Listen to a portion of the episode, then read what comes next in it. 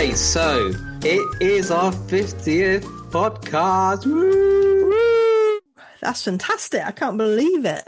50. I know, it's absolutely crazy. And in honor of our 50th, mm-hmm. oh, crikey. So basically, Sarah and I have dressed up appropriately for the show, movie themed, but as yet, we haven't revealed our outfits to each other. We're obviously doing this over Zoom, but as yet we haven't allowed ourselves to see the video. We have no clue what each no other clue. is wearing. Well, I, I know what I'm wearing, obviously, but I don't have a clue. What So you you got to try and you try and guess what I you think I would Mm. dress up in. Yeah, I think we have two. I think let's go for what I think you might wear, dress up in, fancy dress wise. Oh Then you need to give me a little clue, I think. Oh, it's just going to take and then maybe a forever. quote, and then maybe a quote.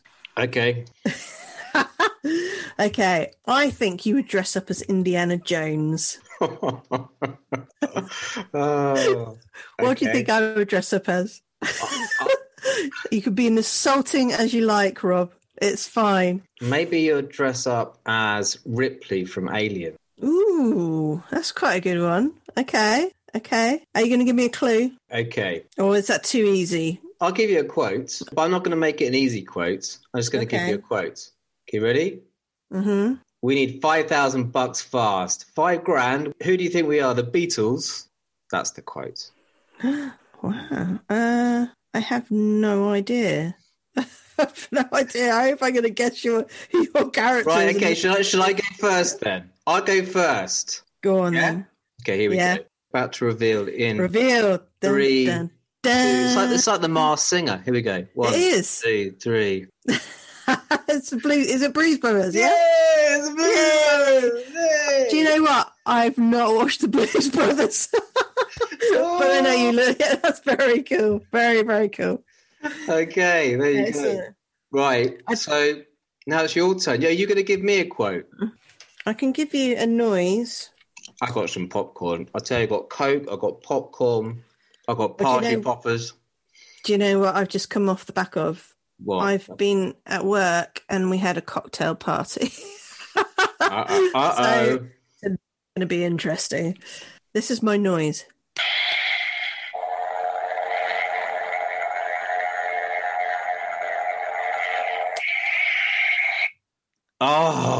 Okay. Well, I think that sounds um. Is that like? Am I close with Star Wars? Mm-hmm. Well, I would say you're Darth Vader then. Thanks. At least Well, no, it's nothing. It's nothing. To, I'm not like trying to offend you. I'm trying to guess Ready? that sound effect. Okay, here we go. Help me, Obi Wan. Help me. You're my only hope. Well, you, you're Princess Leia. Let's have a look. No! That's amazing. I had the buns and everything. my lightsaber's still going off, by the way. Oh, you've got a cake. I had like the fitted candles, like a five and a zero. This is quite bizarre. On my son's scone that he made at school today, I thought I'd use the scones and I put a five and a zero on each one. But by the time we got around to starting the podcast, they'd melted and the, the flame had gone bit. out. So it looks, it looks it looks a bit sad. It still looks tasty, though, I have to say. After coming up a cocktail party, that looks quite delicious. And some popcorn. the popcorn. I'm, yeah, I am. I'm quite hungry. Actually, I've had my dinner. And I shouldn't be hungry, but I still. I got some party poppers. Okay, here goes the first one. Ready? Go on then. Yay! You've got very cool glasses on as well. They're very shiny. And look, we've got our own little Oscar. I know. Can I Oh. just say thank you to Mr. Paul for making our I best movie podcast Oscars. Can we They're just? very cool. They're actually 3D printed, which is even more amazing. Yes, he's very much into his 3D printing at the moment. It comes almost with the Opal Hunters, uh, but it's very, very sweet, very cool. I can't believe 50 years. Can't believe 50, 50 years. My years. g- Dude, oh we've been doing this for 50 years. Feels like it. Did we say we are also going to try and do some uh, questions. I guess we did. No, we did. I haven't got any though because Okay, I've been so busy with work. You're gonna have to fire them at me. I want. What about your game? You've got an, you've got a Huh? game that you were given for your birthday. Have. Let's do that one. Let's do that one. Hold the line, caller. Okay, I will do. Help me, Obi Wan. You're my only hope. You can have kids comedy, classics, or action. Action. Oh, I like a bit of action. Give me some more action. I know. The thing is, this is what you had before. It's the only All packet. right, well, give me some kids. Kids, kids, kids. All right, kids. We're just going to go with three. Three quick fire questions. Should we Go go? on then. Who is the voice of Princess Fiona in Shrek? Cameron Diaz. Boom. Okay. In the movie of the same name, who plays the greatest showman? Um, it is oh Wolverine. What's his name? Oh, oh, what is his name? I'll give you. I'll give you a clue. He's huge. Hugh Jackman. Hugh Jackman. There you go. Yeah, Huge Jackman. Um, third question. Can you get Uh-huh. three out of three? Which 2017 DreamWorks movie sees a suit wearing baby boy help save the day? In which year? 2017. Suit wearing baby boy. The Incredibles. No, The Boss Jack, Jack, Jack. Baby. The oh, Boss, baby. Yeah, I was thinking of Jack Jack. I don't think I would have got that because I haven't seen that film. What about action? I want some action now. Okay, all right. Okay. Quick fire action. Really, really, really quick one. Yeah. Okay, here we go.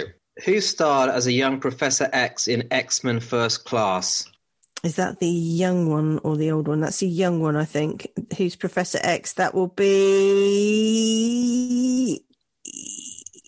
I can't remember. yeah. Okay, he was in The Last King of Scotland. He was in that. yes, He's also in it's Splits. Scots. I know, I know. Oh, Oh, James McAvoy. on. James. Ah, yes, yes, Okay. yes, yes. Who starred as G.I. Jane in the 1997 movie of the same name? Demi Moore. Yeah. Last one. Yes. Who starred in the Transporter movie series? Jathan, uh, Jatham? Jason Statham. It's Jatham Statham. You're right.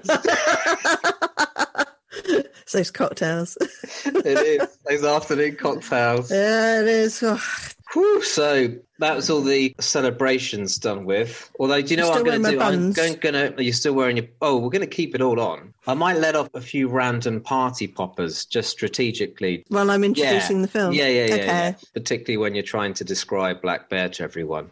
okay, so if, if, we if- with Black Bear then? I, I think we should start with Black Bear because we get the weird, we get the weird stuff out the way first. Yeah, I watched this. This is fresh in my memory, but I'm not actually sure that helps because yeah, I'm not really quite sure what it was all about.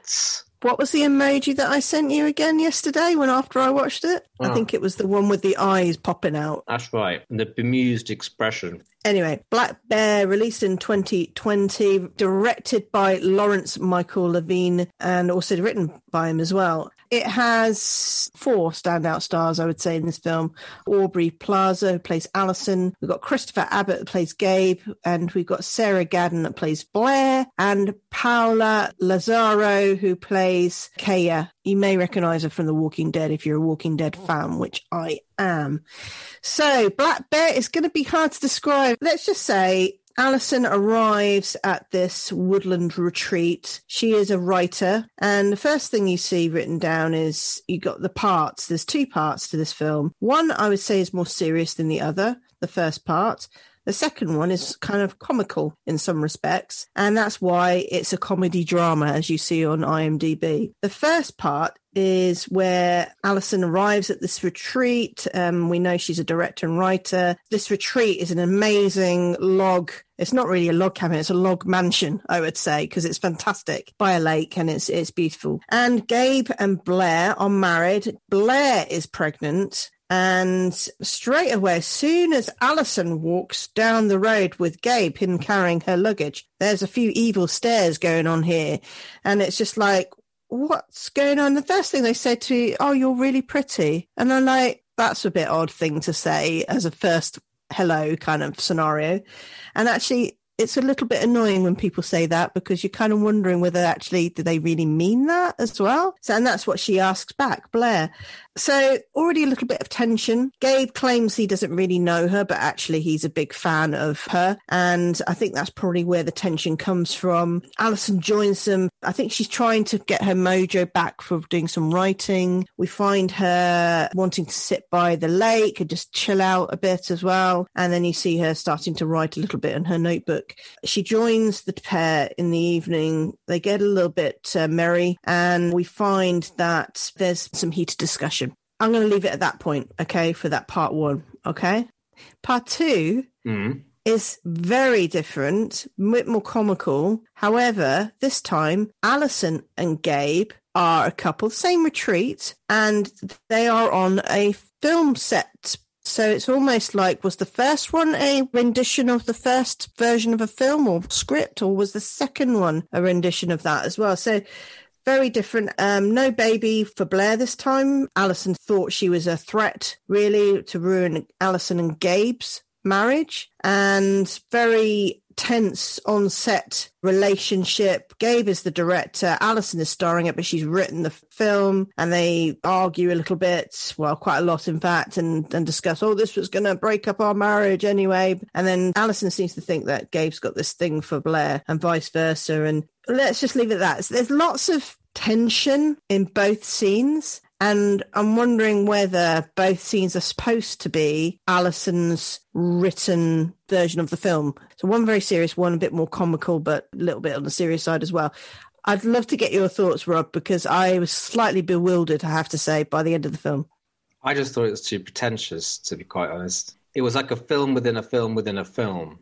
In the first part, Alison plays one character, and Gabe and Blair play two other characters. And then, like you say, we then go back to the same shot at the end of that when she's sat looking out to the lake. And then we pull back and she's on a movie set. And it's like, okay, so the first 45 minutes we've just watched was that in her imagination because she's got writer's block because she's a writer actress mm. So was that just in her mind? Okay it probably was just in her mind. So now is this the reality? And whereas in the first story we have gabe um, Blair as a couple and Alison kind of arriving and uncovering the cracks in Blair and Gabe's relationship. And it's all incredibly awkward and tense. And this time round, it's established that Gabe, who's now the director on this shoot, is married to Alison, who's the actress in the shoot. But then, in order for Gabe to get the best performance out mm. of Alison, he's got this thing running with the other co star, Blair, to make Alison think they're actually having some kind of fling on the side by just play acting and, and just having glances with each other. And there so that in order to try and get some kind of amazing performance out of Alison. And then just as the first story escalates to this crescendo which kind of involves a crash and a black bear then we get this huge build up in the second story which is all about just trying to get this penultimate scene in the can that features Alison and Blair. Mm. And then at the end, just before the credits, and I don't think this gives anything away, just as she starts to scribble something down, she just looks straight down the lens, like momentarily, and then it just cuts.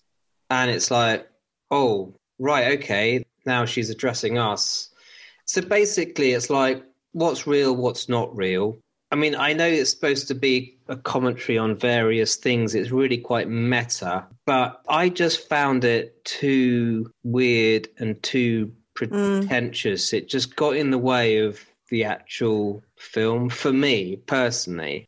Yeah, it's strange that it's called Black Bear because it's like the bear only came into play at the end of each part and a very like split second role the bear yeah. did. So very loose association there to name the film after it. I mean, it's interesting as much it played on the whole theme of switching gender. You know, that there's a, the whole discussion in the film about gender roles in society. There was a whole thing about auteurs and what people will do to get performance out of people. Kubrick did it, you know, famously. Mm. And I think it's this whole thing of everyone on that movie set, it was like the be all and end all to get this thing done and the tension and all the escalation. When I was watching it, just thought, oh, this is just ridiculous. But I did read somewhere that it was almost supposed to feel like it looks ridiculous. But in actual fact, if you're on that set, if you're in that world, then it will feel like life and death in the same way that you're in the midst of something really serious potentially it, for your work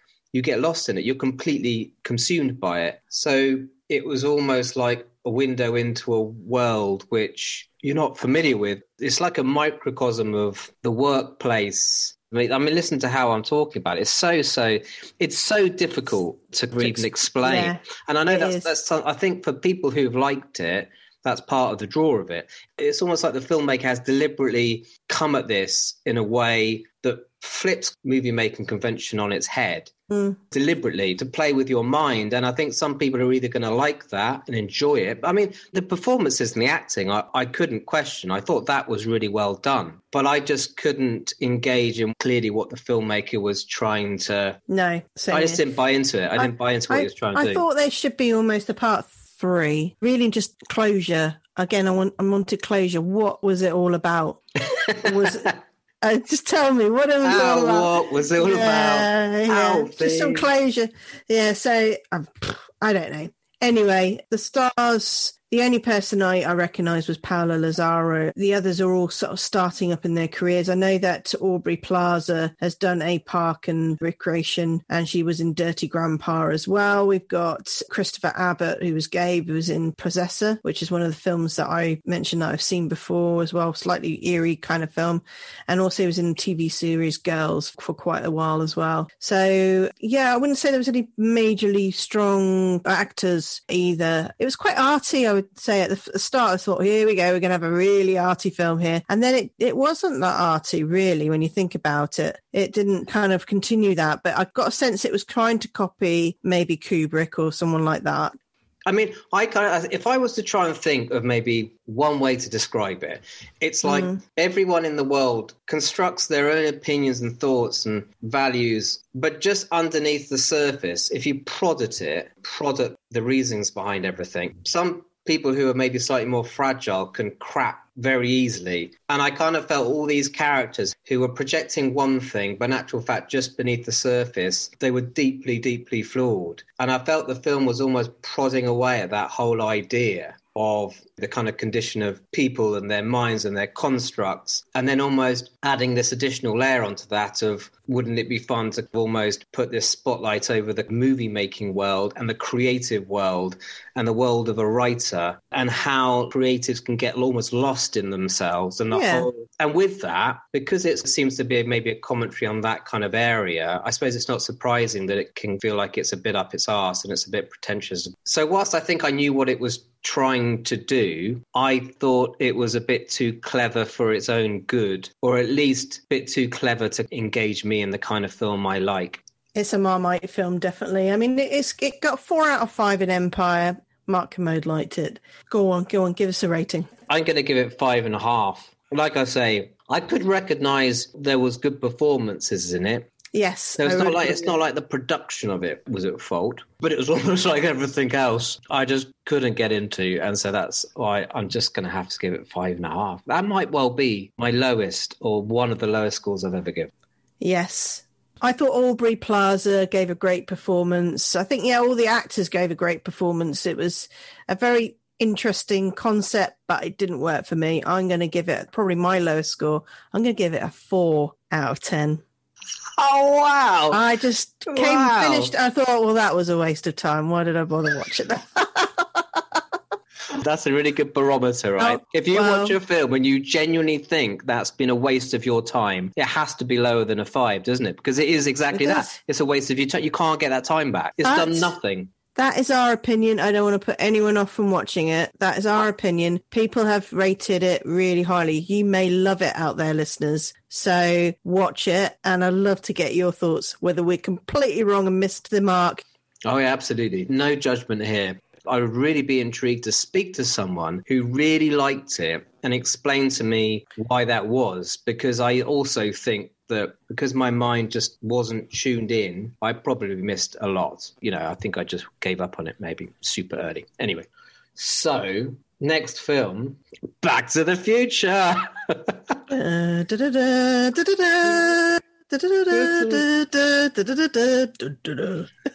So this is uh, Robert Zemeckis' film that came out in 1985, starring obviously Michael J. Fox and Christopher Lloyd, and it is about a high school student, Marty McFly, whose scientist friend Doc Brown comes up with a way of going back in time in a DeLorean sports car. And Marty finds himself in 1951 and bizarrely ends up seeing his parents of a similar age as to the age he's just come from. And it's his job to ensure that they end up as boyfriend and girlfriend so that they marry and the future can turn out as it should be with them having children, one of which is Marty McFly. And whilst he's trying to make this happen, it's a race against time because he's also had to find his friend Doc Brown, convince him that in the future he made a time machine and show him a article that predicts there's going to be a lightning strike on a certain evening. And if they use the energy from this lightning strike it will replicate the same energy that was used in the DeLorean in 1985 to create the time travel. So, in other words, Marty Fly goes back in time. He's got to fix his family life to make sure the future stays as it should be. And whilst doing so, he's also got to get back to the future.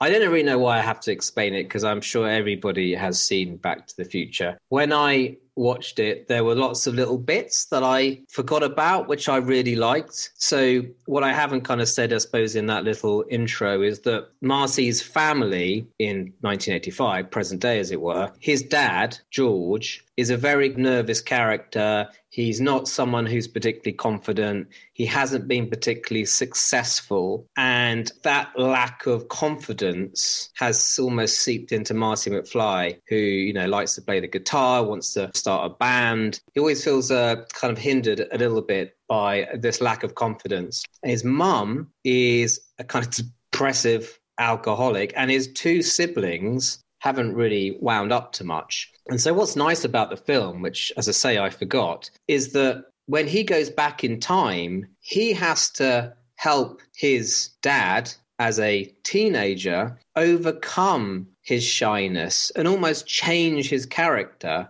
in order that he'll win the affection of his future mum because his future mum actually falls for him which is the whole problem when he goes back in time so he's got to try and change that and obviously try and set it up so she actually falls for George. So, whilst that's interesting how he kind of makes all that happen, the consequence is that when he then comes back to the future towards the end of the film and goes back home, he sees a completely different family because he made his dad be confident. And so suddenly his dad is this character he doesn't really recognize, completely sure of himself, he kind of arrives at home with his mom and they just have this really great relationship and his two siblings are all dressed up ready to go to work they've been really successful and the character that lots of people will remember from back to the future biff who back in time was the high school bully and used to make George do his homework and was always pushing him around. Because Marty changed that, in the future, we see Biff actually cleaning George's car. So I don't know, I just quite like that. I forgot that there was these little bits that actually made him and his family better people, which in turn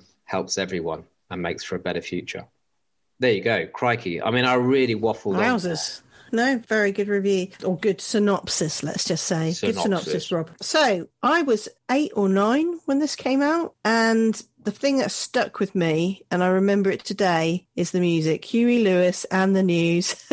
That's probably one of my first cassette tapes. That's showing how old school I am. And I remember even everybody loved it from young to older. My auntie Anne, I remember her dancing with me to Huey Lewis and the News. And I think it was just such a different film and probably one of the first films I've seen with so much special effects, apart from Star Wars, of course. And I love the fact it was a following this younger lad, really growing up, having to make some decisions, adult decisions at the same time to, to save, almost to save the world and save his family, really. And I love the fact that it starts at the beginning of the film where you have him in playing his electric guitar and almost blowing his head off because it's so loud and then this garage that he has. It's a bit like Bill and Ted's Excellent Adventure. Maybe I wonder if the Bill and Ted was a bit of a nod to Back to the Future potentially. Um, Michael J. Fox. Who doesn't love Michael J. Fox? He's such a lovely guy. I've seen him on even like something like Oprah Winfrey, for example, and he just comes across a really nice guy. I remember him being in Frighteners, uh, also more serious role as well. Casualties of War, he was in that. And I would say this is the one that sticks. I mean, he's done lots of TV series more recently. He's got Parkinson's and he's still just as a fighter. He just carries on as normal, and I think good on him. But it is definitely Marty McFly that launched his career, and he probably gets called more Marty McFly still today as well. And then Doc Brown, Christopher Lloyd, you know, you've seen him in Who Framed Roger Rabbit, Clue, Addams Family, and he's yeah, he's great for the eighties and nineties. I'm not sure how much he's done more recently. You know, he's done some quite a few bits and bobs recently, exhibition stuff as well. Back to the Future's got a huge following. There'll be some fans like Star Wars fans who will dress up as probably the characters and go to conventions. And what's exciting is that they're about to bring it to the West End as well, and they've probably got it in Broadway already. It's a great eighties film and packed full of adventure I felt it was a bit odd. His mother fancying him in, in the early part of the film, and him trying to get George McFly more in the front of his mum Lorraine, and trying to get George together. And it was just very sweet. But all I can think of whenever I see George McFly now is the Thin Man from Charlie's Angels. It just I just can't get his horribleness from Charlie's Angels out of my mind from watching that. So watching it today, it's just I've got a slightly different perception of it when I was a kid. And then Biff, he's a bit of a bully, really, isn't he? And I find it the prosthetics or the the makeup just looks so false these days, whereas it was probably a bit more believable when you were a bit younger as well. I would say, but you can't really fault it. It was it was a classic. It's gone on to do two other great films, and it's got a huge following. So, have you got any further things to say about it? I, Did you know that Billy Zane was in this? No. Was he yeah, a friend? Exactly. He was. Uh, he was called Match. He was in Biff's gang, and also James Tolkan, who played Mister Strickland at the school. He was the guy who had that amazing line in Top Gun where he says to Mav, "Your ego's writing checks your body can't cash." He was the guy who was the captain or lieutenant or wherever it was on the ship every time Mav got into trouble. So when he popped up in the school, I was like, I'm sure I recognize him. I thought that was quite cool to see these uh, random people who you remember from other 80s films. I think the only thing that I just thought when I was watching this, and it's a bit like when I watched Indiana Jones and the Raiders of the Lost Ark, it's very, very difficult to fault it. It's an amazing concept, great writing, just great performances. And even though it's from the 80s, I mean, I did find the opening scene when Power of Love came in and he's skateboarding to school because he's late. That didn't actually have quite the same punch as I remember it because it wasn't actually such a dramatic scene. When we watched it when we were younger, it would have been way more dramatic. Mm. Watching a boy get to school quickly on his skateboard. It was very cool, I have to say. I bet how many people tried to grab hold of backs of cars trying to skate along behind it you know, I think it really launched skateboarding as well. And other than Bart Simpson, I think uh, Marty McFly really projected it. You remember Michael J. Fox? I mean, obviously he's an amazing guy, and I've read his autobiography. I would really, really recommend it. It's hugely mm. inspiring because obviously so much of it is about his Parkinson's, but just what an incredibly successful actor he was, and you know that look he has. You know, some of these actors have that expression. In actual fact, Harrison Ford has it. Um, that kind of almost baffled, confused uh, look on his face as if he's just don't know what the hell's going on. Michael J. Fox was so good at that. Um, And it worked so perfectly for this film because there was so many situations he was just like, I can't believe what I'm seeing. I mean, I just Yeah.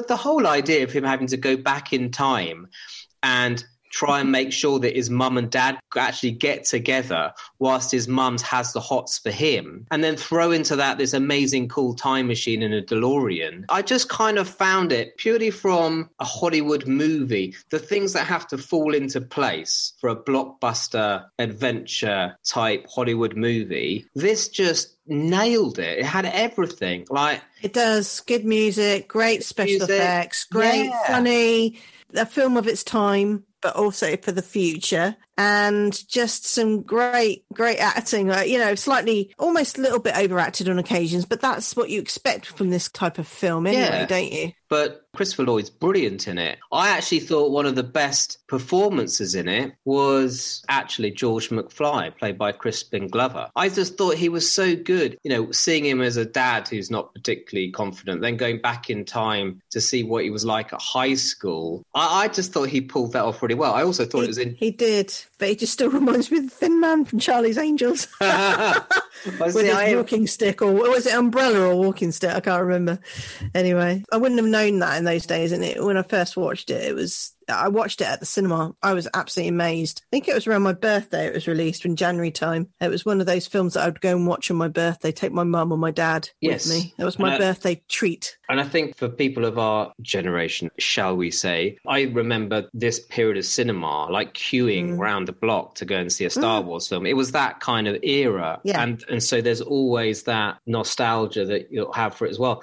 I mean, quite famously as well, Michael J. Fox, this was at the height of his fame when he was doing Family Ties TV series. And what he used to do, he used to tape that show and then he mm. used to drive straight to the set of Back to the Future. This is at the end of the day. And then he would film from six in the evening through to six in the morning. Then he would have five hours sleep and do it all Oh, again. So they filmed all of the nighttime scenes like that. And then they had to do pickups to do the daytime scenes. So he was flat out. And, and it's amazing when you think he was almost pushing himself to the limit to do that role. But it, it's iconic, isn't it? I remember him going on after Back to the Future and then he was in Teen Wolf. He was the thing for quite a while. But this character, and Teen this Wolf, role, of course. I forgot Teen Wolf. Yeah, he was great. I love Michael J. to Fox. Kick it off. Yeah, I do. I think he's a great guy.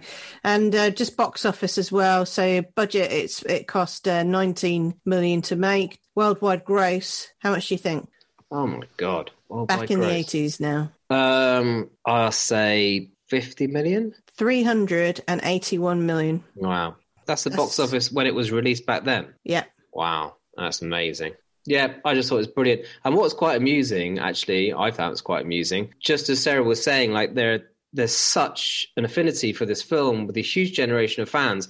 And when we picked this last week to do it, that same evening, I found on my Facebook feed an ad for for Back to the Future, the musical. Yeah. Uh, and I just thought, wow, that's bizarre. So, yeah, it's coming out again in another format, this Yeah. whole story. And if you think of the whole time traveling thing, it'll be interesting to see how they do that on stage. I'm intrigued to see that. I have to say though, I wanted to watch this with my boys. They weren't interested in the slightest in watching it.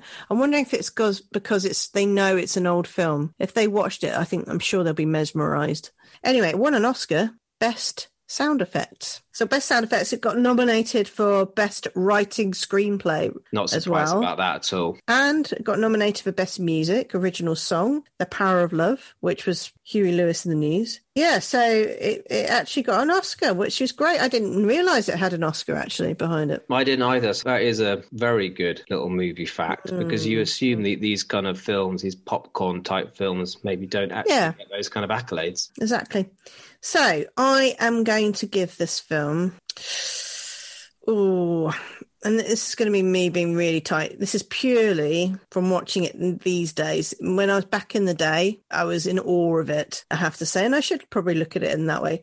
However, when you see them getting old, how they look, it just looks bizarre to me. And ah, I'm going to give it, I'm going to give it a nine out of 10. I'm going to give it a nine out of 10. It's a great, great film. It's did incredibly well. And yeah, there's fond memories thinking about Back to the Future. And I love Michael J. Fox. He's fantastic.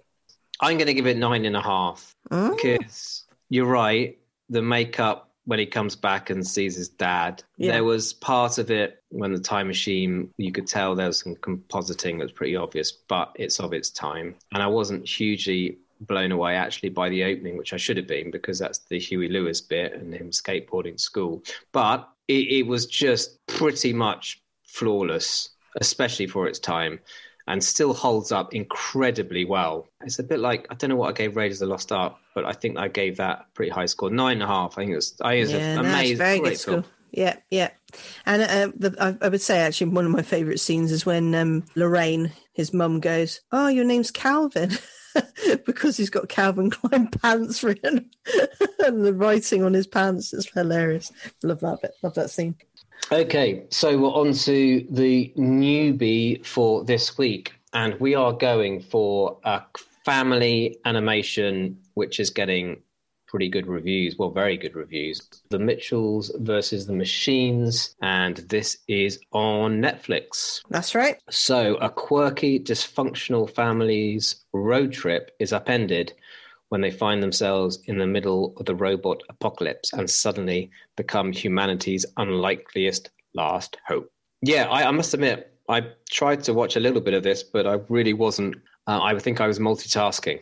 So, I've got no excuse now to sit down and actually watch it properly because I know a lot of people who've really enjoyed this. And it'll be nice to do a family movie because apparently there's lots in here for the kids and it's just there's quite a lot in there for the adults as well. It's uh, got Abbi Jacobson in it, Danny McBride, Maya Rudolph, and Olivia Colman as well. And my boys have watched it and they loved it. So they want to watch it again. So that's a great excuse for me to watch it with them. Okay, so we're on to the oldie, and it's going to be a movie off Sarah's list this week. hmm And this week's genre is thriller or horror. okay. Go on then. I've got 27. 27. Okay. More than I thought. More than I thought. Well, it's the 14th today, so number 14. Right. You got a choice. I got a choice. Yeah. Okay. You're going to have a choice. You're going to have Oh, a choice this week. Wow. Okay. Okay. I'm going to offer you Yeah. either Yeah. Flatliners in 1990 with uh, Julia Roberts. Kiefer The Brat Sutherland, Pack. the Brat Pack. Sutherland, Yeah, yeah, yeah. So you can either have that one or Yeah. you can have Mystic River with with Christian Sean Penn and Kevin Bacon. Kevin Bacon is in both films actually. Well, that's actually quite a tough choice. Flatliners it is. It's gonna it could be a bit of a uh, guilty pleasures. Yes, no, it definitely could. I remember watching Flatliners. Did you like it? I can't remember what I thought of it, to be quite honest. I I loved it at the time. So okay, so 14 is Flatliners in 1990 because I know they've released a newer version of it, but this is a drama thriller and it's got Julia Roberts, Kevin Bacon, and Keith Sutherland, and I think it's one of the Baldwin brothers as well. I don't know whether it's Stephen. I think it's Stephen Baldwin in it, not Alec Baldwin. It's Billy. It's well, William. It's, Billy, Billy, Baldwin. Bal- Ah, yeah, there we go. It's the other one. So, But this was this is quite good. This is Julia Roberts when she was in her mm, early days. the early days, exactly. So, yeah, I remember watching this. is going to be good fun. Mhm. Five medical students experiment with near death experiences until the dark consequences of past tragedies begin to jeopardize their lives. This sounds a horror as well, isn't it? Drama, horror, sci fi. well, so you chose thriller horror. I know, I know. I just It's the right category. I'm surprised that this is a horror. I don't remember it being in any way horrifying, but maybe it was. And uh, where Yeah. can we where can we watch that one? It is streaming currently on Sky Go and Now TV. You can rent or buy it from other online channels. Lovely. So I can't believe 50th episode almost over, Rob. I know. So the next time that we're going to have this kind of celebration, it's going to be Yeah, yeah. It's going to be a hundred. Maybe we should do 75. You do seventy-five. All right. Every twenty, but we didn't do twenty-five. no, you're right, we didn't. But yeah, we should celebrate more. Okay, all right, okay. I like it. We should, we should basically just celebrate more. I'm all for Yeah. that. And birthdays and, you know, Well, especially if it means you're going to get dressed up as Princess Leia. Yeah, it's, uh, you like it. Chris's eyes lit up anyway. Oh, I mentioned his name. Mr. Paul's eyes lit up anyway. It's worth noting that it's Princess Leia from Star Wars, not Princess Leia from Return of the Jedi. That's a whole different outfit. caked, yes. yeah, I'm not wearing a bikini kind of outfit. No, I'm wearing the so- white, the white. not- exactly. top you're not Jabba's. You're not Jabba's slave. No. Can you imagine? Imagine if I. Imagine if you, if you turned around and Chris behind you was Jabba. That would be amazing. have you when have you been to Jabba recently? no, I haven't. And even when I got my jab, I didn't say take me to Jabba. No, I wouldn't bottled- either, I no. Oh, I said. I said that to someone else. Oh, you're going to Jabba, and they just looked at me with it, and like it's like one of those Western movies with the the straw that it's the by. tumbleweed, yeah. Yeah, You're like, the you're weirdo. What are you on about? Uh, had to be said. They're obviously not too too small cokes fan, are they? like, why the hell not? exactly. Oh dear. Anyway, it's been great fun. Thank you very much, Rob, and thank That's you all to all our listeners. And uh, here's to another fifty more. Here's another 15. We'll see you next week. Yep. Bye. Bye. You sound like ET. Bye. Be Bye. home. bye. Bye. What did you just say? What did you just say? Be home. I thought you said be hole. I thought, what's that? No. Bee hole. That's Well, another. it's- po- it's- that's another oh. podcast. Comes after A.